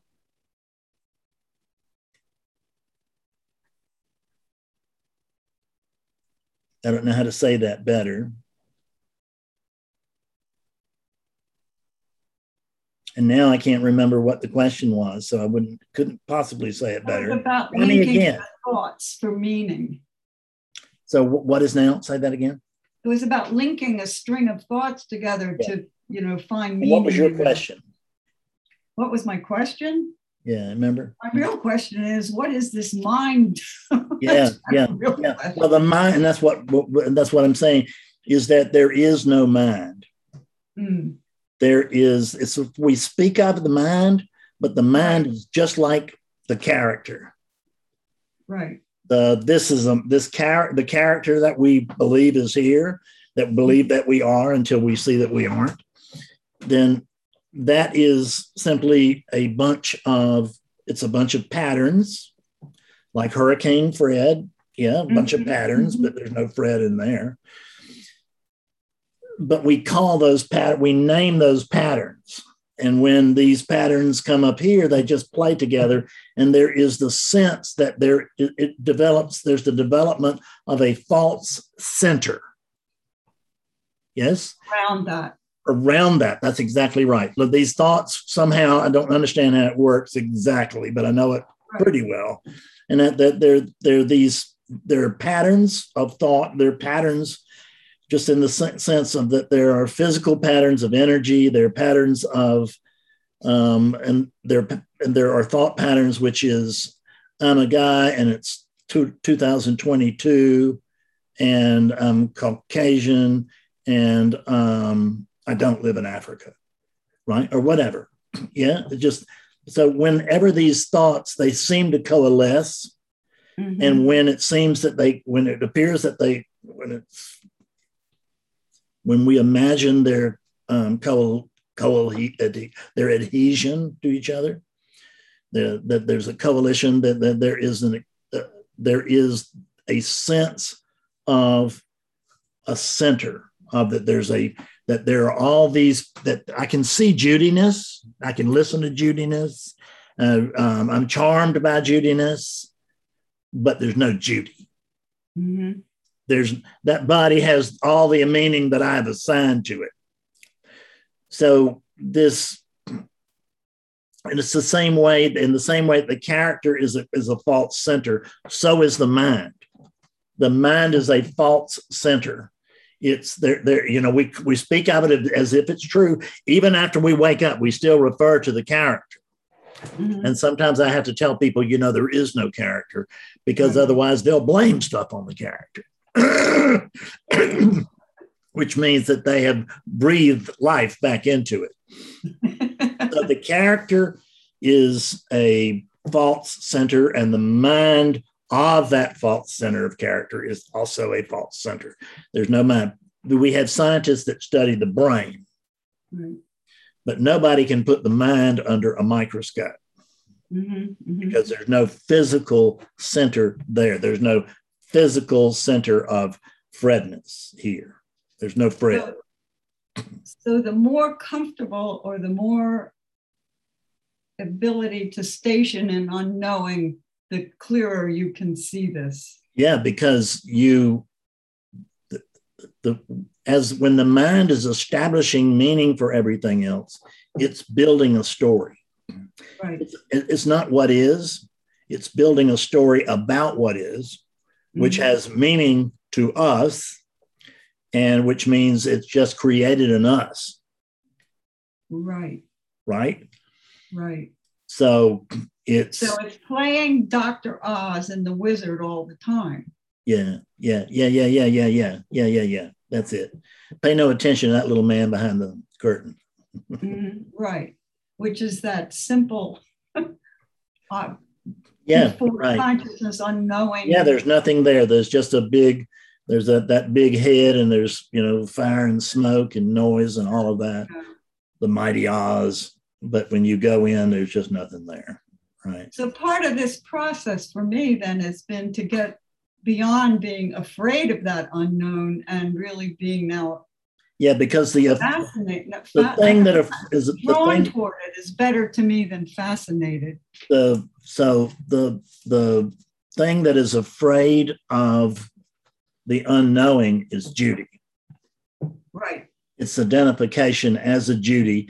And you know, if I really give up to that, hell, there's no more Judy. And I don't want anything to do with that, says the false center, right? So it's a fear. We're so af- afraid that we're going to lose something we never had anyway. We're so afraid that we're going to lose our identity.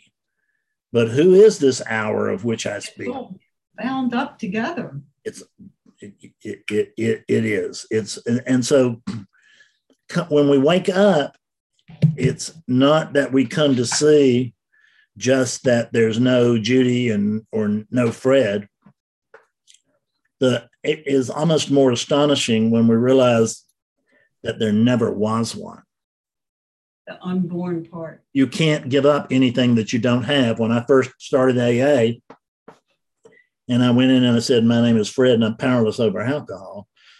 That was like God Almighty. I don't want to say that because that would be giving up my last little bit of control I felt over my drinking. But when I want, but shortly after I said that in AA, I realized, hell, I never had any control. I haven't, I've just given up something I never had, which means I'm coming to see the truth. I never did have control. So here, what I'm giving up is trying to know. That's right. That's right. And it's the and it's the natural human pull. Everybody goes through it. It's just a matter of degree. But everybody, yours yours truly in spades, is that we there's an insistence on understanding everything because we're applying meaning to everything. And all of these meanings certainly have to add up to something. they don't.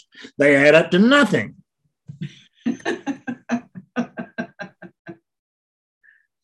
I was laughing because I just read what Lloyd read. We could consider thoughts like ants.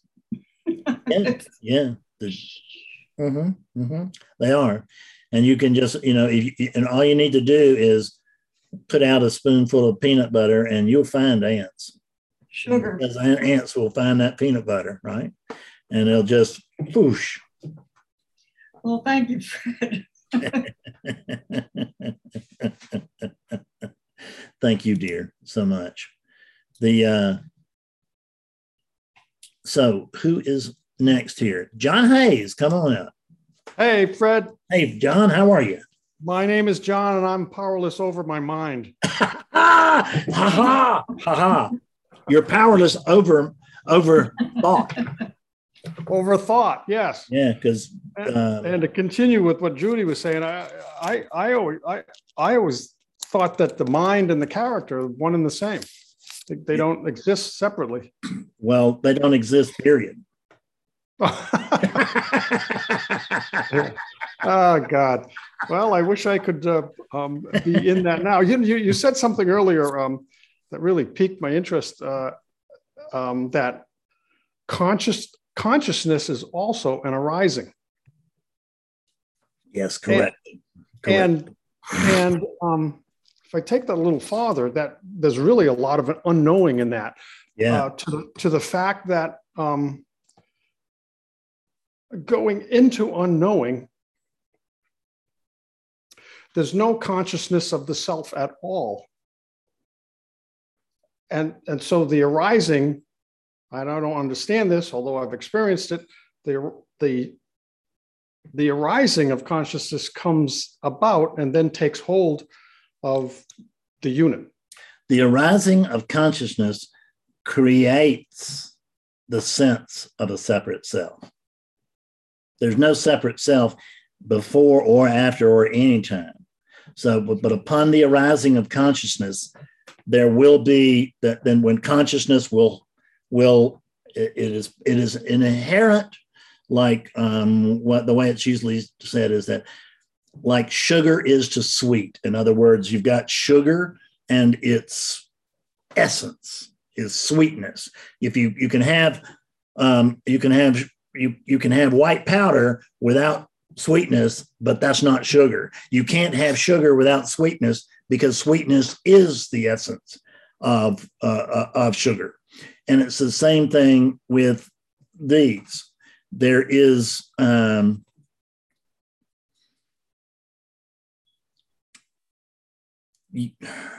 now I've forgotten my where, where I was going, but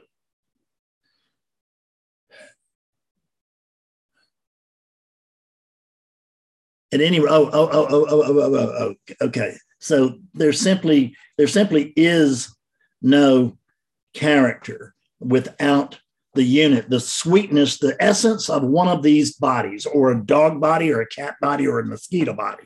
The essence of a unit is consciousness.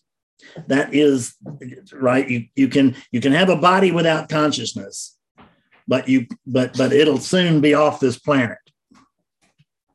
You can have a but but because there can't con, these bodies, as Nisargadatta used to put it, it's a good way to think of it.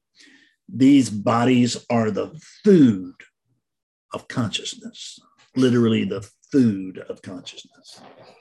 Uh, but consciousness itself then can uh, it's not a good word but leave so there's well and then, and then arise again and yes, then arise right. again well you know but it's not but we're talking about consciousness appearing and disappearing because it's an arising we're not talking about a, a specific consciousness we're just it's the same way that right the the um if you look at it this way, so um, whatever it is that you are, what do you recall prior to the birth of the John unit? Nothing. Yeah. And so there was no consciousness.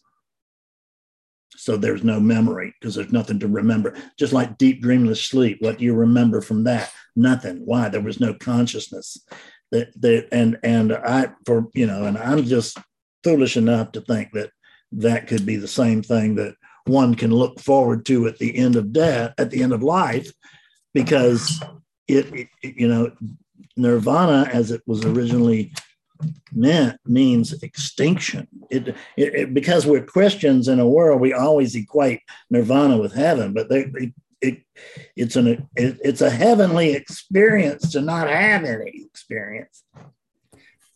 Right? Mm-hmm. right right. Um, uh, in a reading yesterday uh, I, I, just wanted to just to read a little bit here from I am that um, uh, acting in the now is not much helped by your preparedness. Clarity is now, action is now.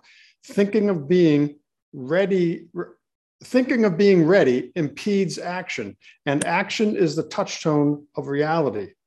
And the question says, even when we act without conviction, you cannot live without action. And behind each action, there is some fear or desire.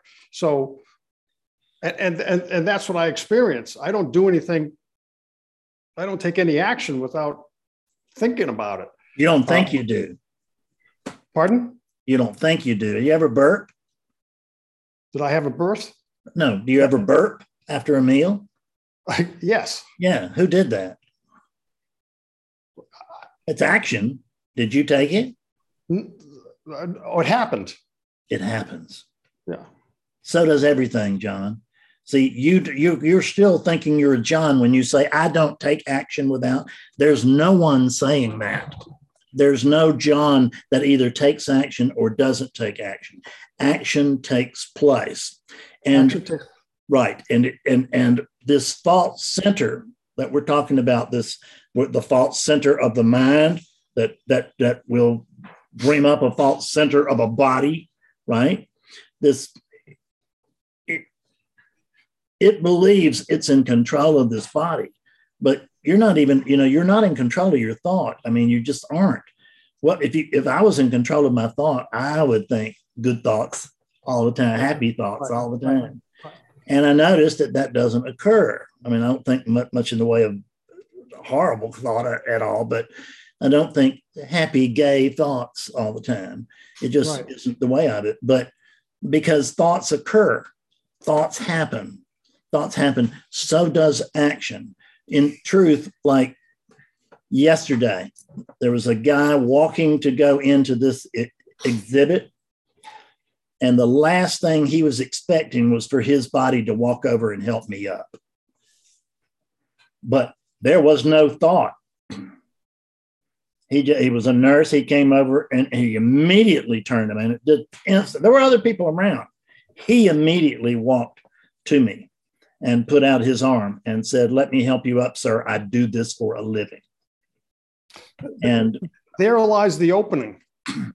And, and the opening to no thought, uh, as, as Nisargadatta said, ultimately, all you do is based on your conviction that the world is real and independent of yourself. Were you convinced to the contrary, your behavior would have been quite different. So acting without thinking, I mean, and, and actually some action would need some thought uh, in, a, in a constructive way, but, um, but, but the opening in, in terms of awakening. Whose thought would it need? Well, if if if if um, you and I were sitting in the now right now, we are going to plan a trip. To if, we, if we if we were, if we were, yes, but we are. this is the now. This this is this is the now.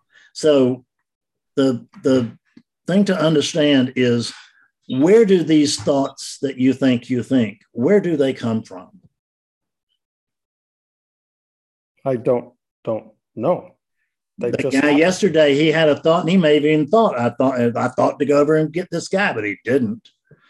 He didn't think about going to get me until I fell. Mm-hmm. Mm-hmm. So he was, his body was actually following events, not a line of thinking. He's mm-hmm. aimed toward this. He's talking to his family, and then all of a sudden, there's a new condition.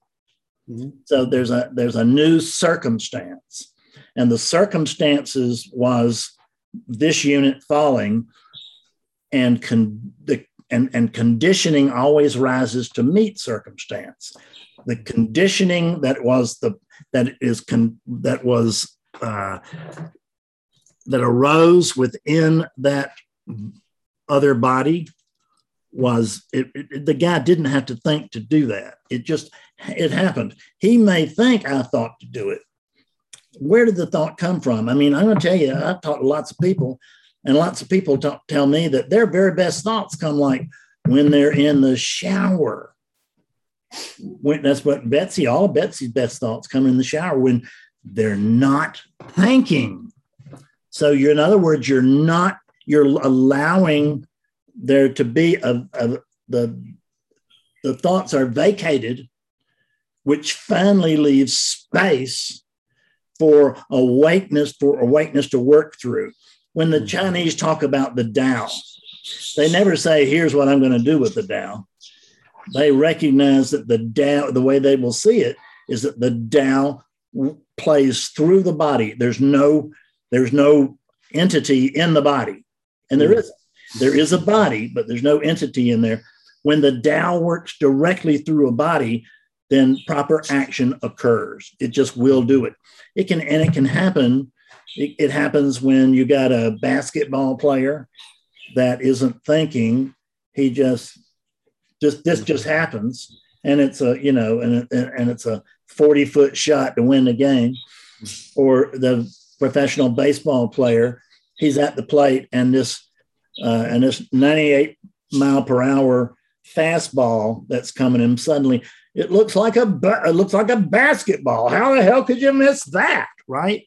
And it's just that zone is not the presence of thought working miracles it's the absence of thought which allows for this so-called miraculous action to take place and that's they call that being in the zone yeah, yeah, but the only thing being is that when they call it in the zone, they're thinking that there's an entity there that's in the zone. Mm-hmm. What there's what they what the, the, the, what we could say is that uh, you know the ac- more accurate would be played would be not that um, uh, that there's a Fred in the zone, but that in the absence of Fredness there is zoneness.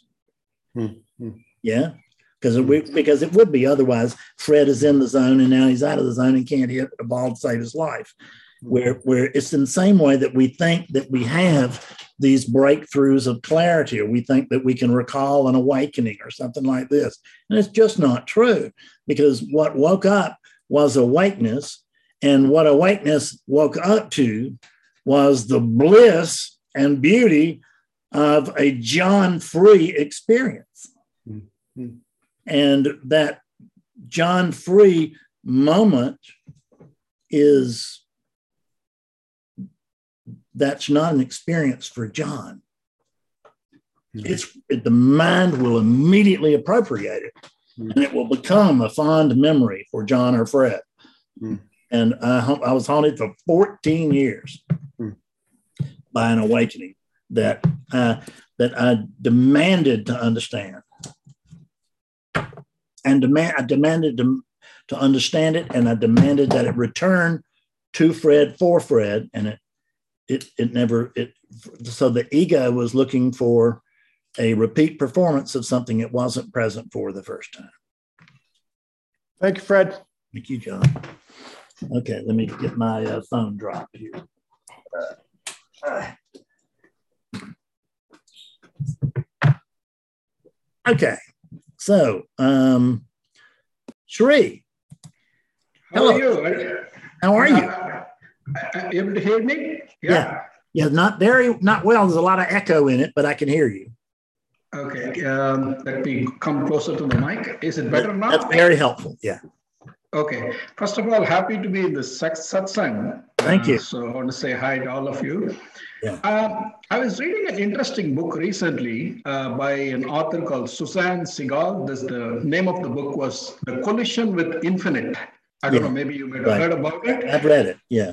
Mm-hmm. Yes. So she has chronicled her experience of awakening in a very vivid and a lucid way. And she was like a uh, she was a Jewish woman who probably lived in the 1940s to 1996 around the time frame and she was initially like a transcendental meditation you know she used to do a lot of meditation initially but then she went into the normal lifestyle of you know relationships family and everything and uh, what she said was in when she when she initially awakened there was some sort of like a witness consciousness that came into her like the eye got located to kind of like the left of her brain here so she was like seeing from here, not from here anymore, actually. And she was able to see her head and the mind and everything from like a little bit like one feet below the left.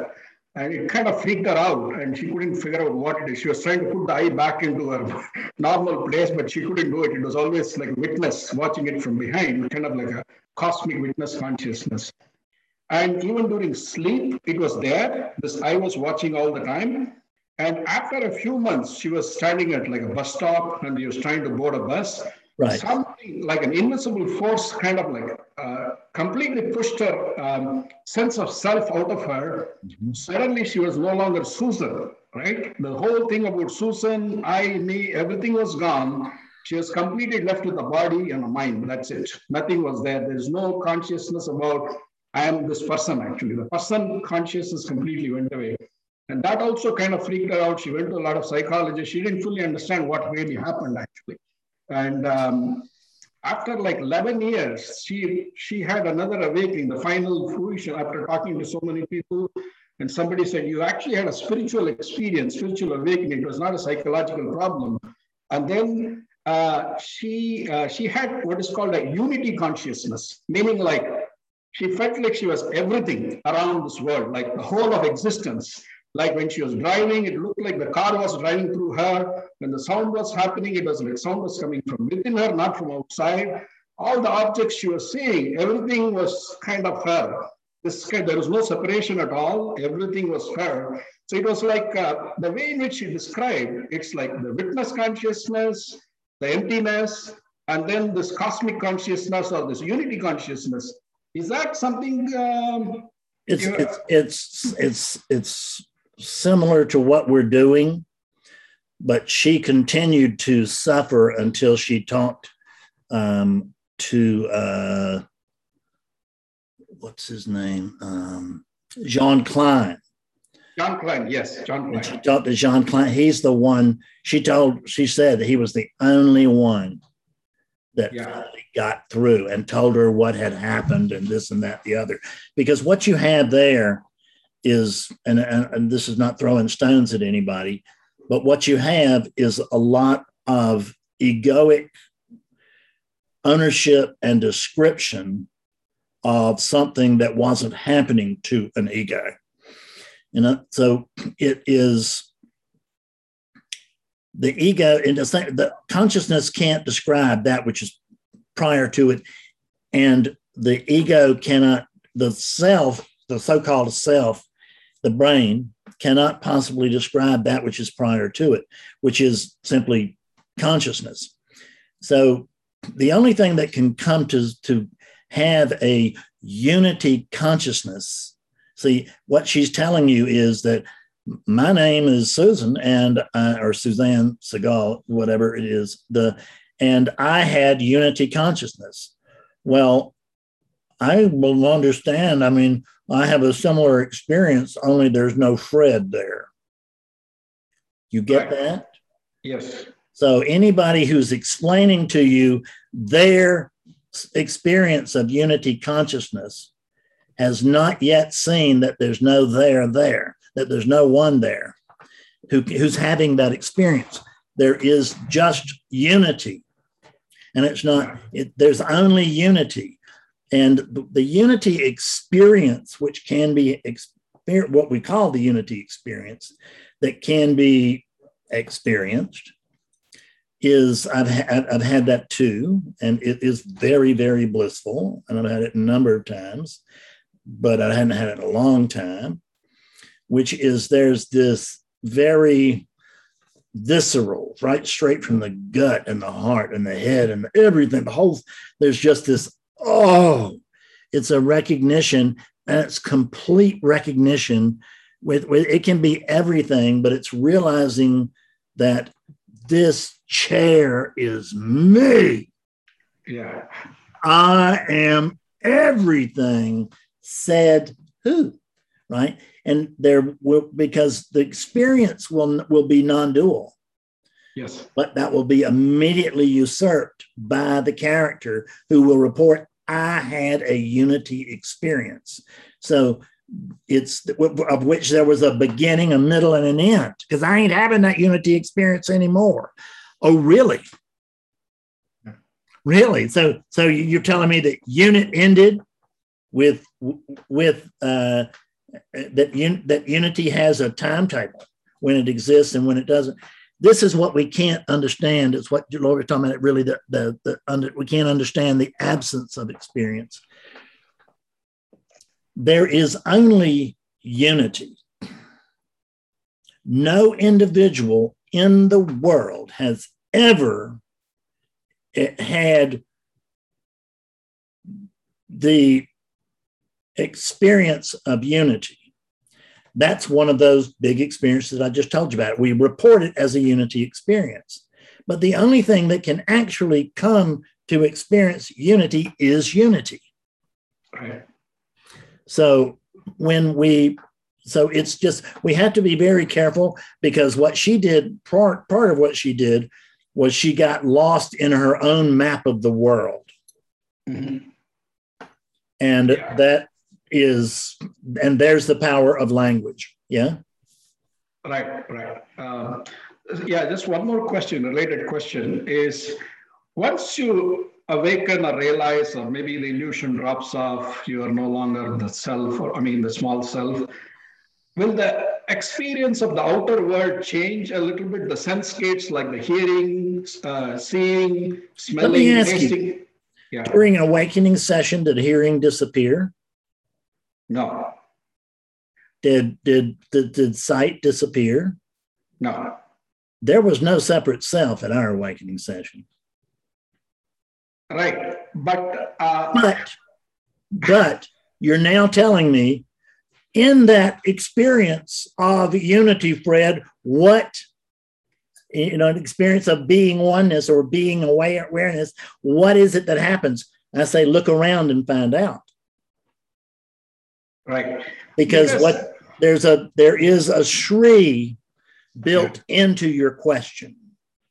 And that's what I'm trying to pull out so that awakeness can see its error in inserting a Sri where there isn't one.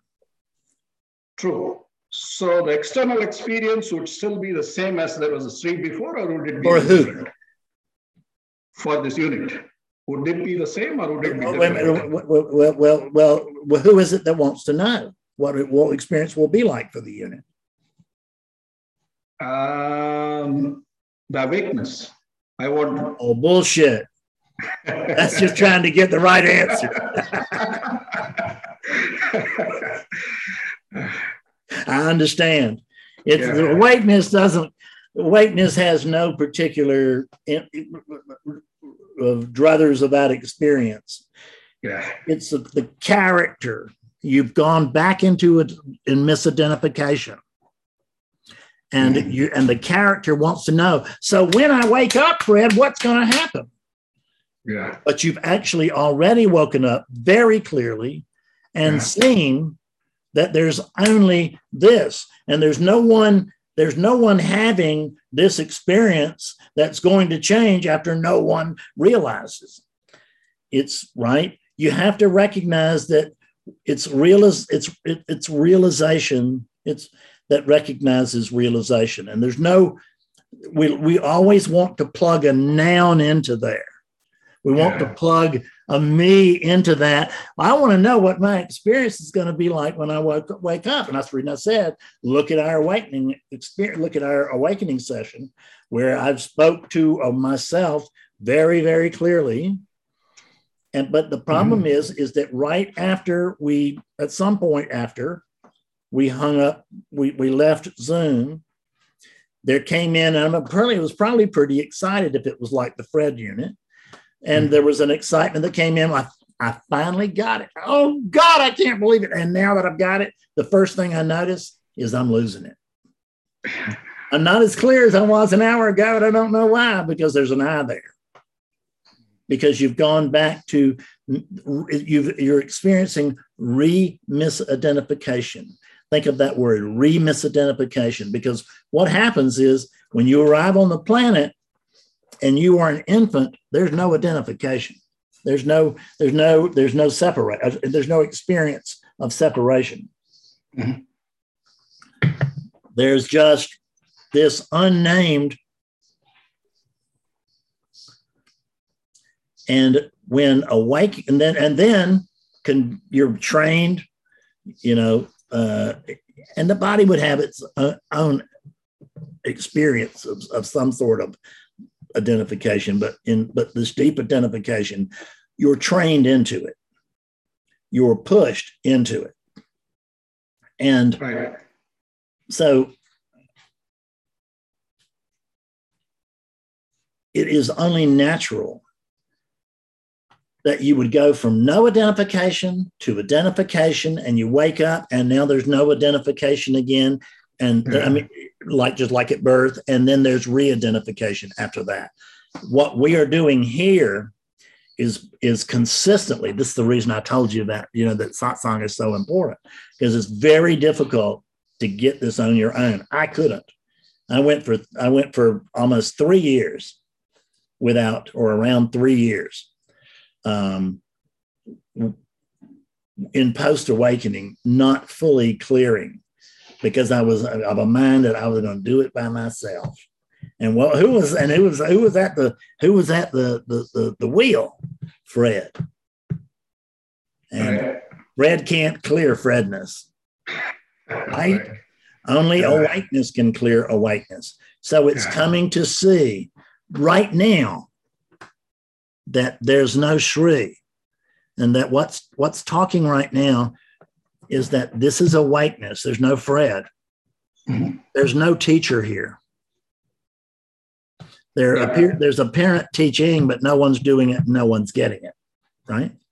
Right. So there is this is there's only this let's just call it oneness for a minute we'll just call it oneness because it's a great working term there's only oneness so what's the what am i talking to what's this got to be talking to i have to be talking to oneness do you get that can you see that little bit of oneness means there's just one thing there's not shri plus the one thing right.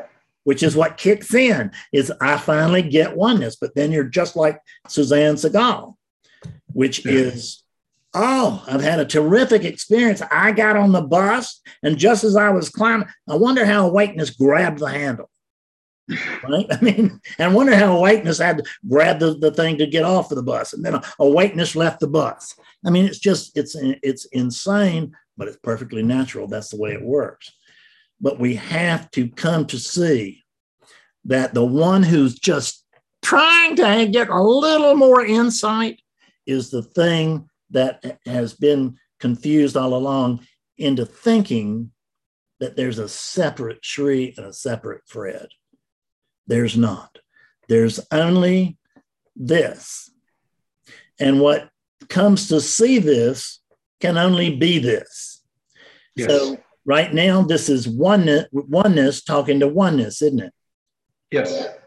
And That's oneness has come to oneness, and oneness is, you know, kind of grumbling because, and oneness wants to know what will happen when oneness begins to have the oneness experience. Right. Yes. What will that be like? Well, do you think it could be like this? Oh, no, no, no, no, no. It'll be nothing like this. It will be like something else. Is there anything else? No, but don't bother me with the truth. I'm I'm, I'm having a nice fantasy. You see? And I hope you understand that I'm trying, I'm not laughing at you. I'm, I'm, I'm being comical to help awakeness come to see the cosmic joke again. Yeah. Thanks, Fred. Thank you Yeah. very much, Sri. Yeah. Bye-bye. Yeah. Robin, come in, and Ted will be the last. Robin, Yeah, uh, I'll, I'll make it short. Uh, I've been thinking about a word which might cover uh, unity and the unity experience and a lot of other stuff, and it's continuum. yeah, The word continuum, where there's not a, a lot of individuals sort of feeling togetherness or whatever. There's just a continuum. And uh, I, I was inspired by what Barbara Smith was telling about her neighbor who died. And uh, I've had some experiences lately where uh, it's the quality of somebody once said i don't know if it's eckhart tolle but somebody once said the greatest gift you can give another person is the quality of your presence yeah, yeah. I think i, I don't know if it's him who said it but But I, I, I feel uh, when we're at satsang, what, what, what, what makes you shine is what is our, if you, if not you, Fred, but yeah, yeah, no, no, no. What, the what whole- makes the shining? process, it's a continuum and it's the quality of our attention is giving the quality of the content, if you, if you know what I mean. I, I, I do get it. And continuum is a perfect word. In some awakening sessions, I will use um, a, uh, a, test like that we, or an experiment, which is uh, look across the room, find an object, and tell me what it is. Remember this? Yes, yes. Tell me what it is. And uh, and they'll say, okay, well, it's and tell me how far away it is from the Fred unit's body or the Bob unit's body. And so Bob will look across the room and he'll see a house plant. He'll say it's a house plant and it's about eight feet from the Bob unit's body. I'll say, okay, now look at it again. Now report and it's, it's, y'all, y'all do this. I mean, some many of you have already done it, but if you haven't, we won't. You can do it again, and it'll still work because I I do it. So when we look at the house plant that second time, just see if you can tell where the looker ends and the looked at begins. And nobody has ever told me, yeah, right around here or something. What everybody and, and my when my word to them as soon as they can't find it is what you find is a single continuum. And they say, yes. And that's the way that little play works. And it just it is it is astounding how much clarity can be found by simply doing that because it ba- brings us back to the basics of uh, quote there's no i but if there but but but and there's no we but there is only this awake space. And there are certainly within relativity there are certainly these appearances but the truth doesn't come and go. And these do and that lamp will and the chair will and that house will it, you know hundreds of years old compare it to geologic time right it's ridiculous Yeah. Yeah. Well, thanks, Fred. Thanks. That's a perfect word ted come on in Yeah, Fred, I'll be quick. I just wanted to, uh, yeah, the earlier part of the satsang, you talked a lot about uh, character and how um, how it's no such thing. And uh, one of the hardest things for me has been recognizing that I'm not the doer. when you say one of the hardest things for me ted who are you talking about one of the hardest things to overcome is that I'm not the doer.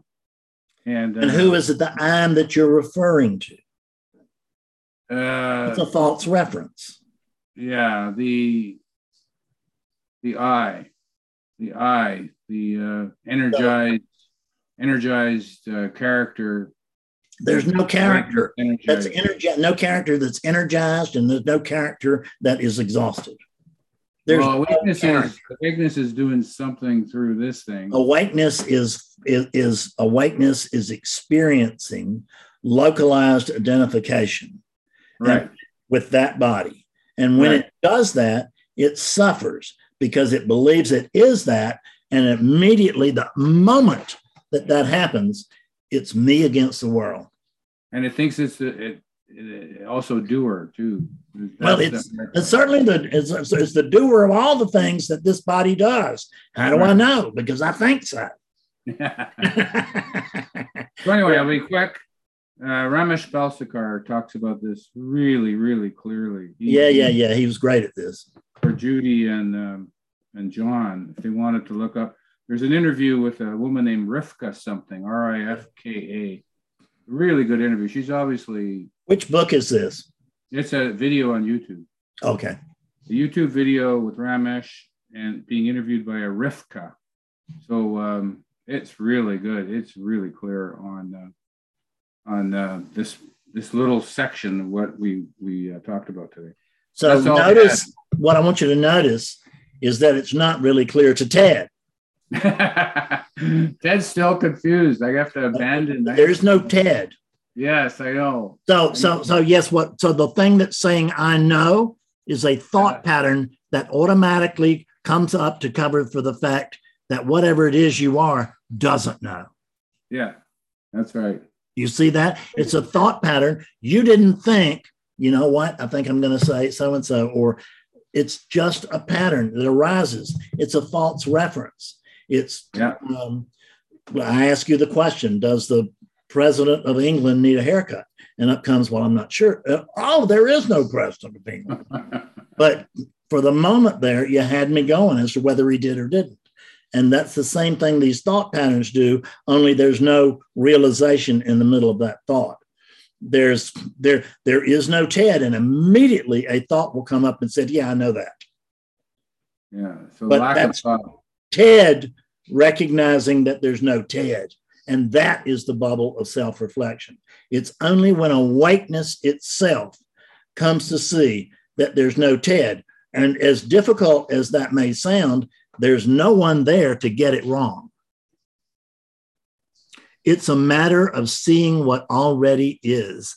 And the, and, and the seeing of what already is can only be seen by what already is. It cannot be seen by the illusion of a separate thing. The, the this whole illusion is the same place that Sri was, is right where Suzanne was. Know, Suzanne, the what you call it, the, the book, and the it's where everybody is that comes that when they well, there's some awakened beings that come to me, but other than those awakened beings, where everybody is when they come to me, every single person. And there can be clarity so that you can be, you sort of be at the bottom of the, the bubble of self reflection and you can rise to the top where you can see more and you get more and more and more. But you cannot see that still the bubble remains of a me that here that needs to get it the and when in fact all that has to be seen but it has to be it, it has to be you have to believe your own non-experience. When you had your awakening that was not an experience by ted. That was an experience by awakeness of a ted free moment. And in that moment where there's no ted when you take away what's false only the truth is left and that's what shines and it's so but when it's seen that there's no ted it's also seen there never was a ted. Ever. So there's nothing you don't actually get rid of anything. You don't lose anything. There doesn't have to be some sort of awakening by some kind of entity or anything like that. There's no awakening in fact. It feels like awakening for a unit. So that's what the word language we'll use. But there's only realization and the act of realization requires what? Noticing what's already here. Hmm. It doesn't require any practices. It doesn't take any time. It. Uh, I'm not saying that practices can't be useful. They are certainly can and can be and are, but they're but practices really are either going to help wear the seeker out, which is a good thing, or they are um, they can, but they can build up the sense that I'm a better and better practitioner. And man, we have really lost it there. When we become, when we take pride in being a better practitioner than that guy, we what we're saying is I, I, the, the odds of my ever waking it up just went went went way way down, so to speak. And and of course, there's no I there. There's only a awakeness to do it but there will be the claim of an I who is superior or inferior to them because there's an I over here. And look at me. That I don't even, I don't, I don't, I, am absolutely powerless. I can't feed myself. I can't change my diapers, nothing. And they're, and they're, and, and these people who can do all of those things, they're saying, Ted, Ted, Ted, Ted, Ted this, Ted that, Ted do this thing. What the hell? I give up. Okay, I'm Ted. Well, then, Ted, sit up. Okay. because that unit has to fit in or it will not survive its experience on the planet. But that is a story that is useful within the upbringing of a child. but it should be left along with other childish things. Because the idea that there's a me here trapped on one side of something, you know, that because we, we talk about the veil, but we also talk about the gateless gate. It's the veilless veil. It's the, it is the, uh, there, there's when we talk about awakening, it's really realization. It's recognizing, shit, there ain't been a Ted here ever, which means that everything you know is wrong. everything. And that sounds awful at first. I don't want to be wrong about everything. And then there is the letting go of having to be right, of having to understand, and there becomes simply being. And this simple being, that is the satisfaction. It's satisfaction, not for anybody, but it's just satisfaction. It is the ending of the burning itch. And then, you know, like Sri, you God bless him, same thing I did, right? Is that just, you know, a, a few hours later, it'll be, oh, I really woke up. That guy can do it. That guy can really do it. I need to go back and get him to do it again. Right. And it's, and, and you run into somebody and they say, wow, you, are doing great. And he said, Yeah, yeah, yeah. That Fred Davis, he can really do it. He can probably do it for you too. But the truth is, there's no Fred Davis. There's only this awakeness. And it is awakeness speaking to awakeness. There's no Ted over there. There's there's no separate unit over there. There's the air contains all appearances. There's an appearance over there, and there's an appearance over there that believes it has a mind. I mean, there's a there's there's ran there's a string of thoughts that believes it's a mind. There's a string of patterns that believes it's a character. You know, and, this is just a way of putting it. There's a string of patterns, and from that is comes the sense of a mind. And there's a string of physical patterns, and from that comes the sense of a of, of, a, of a physical being.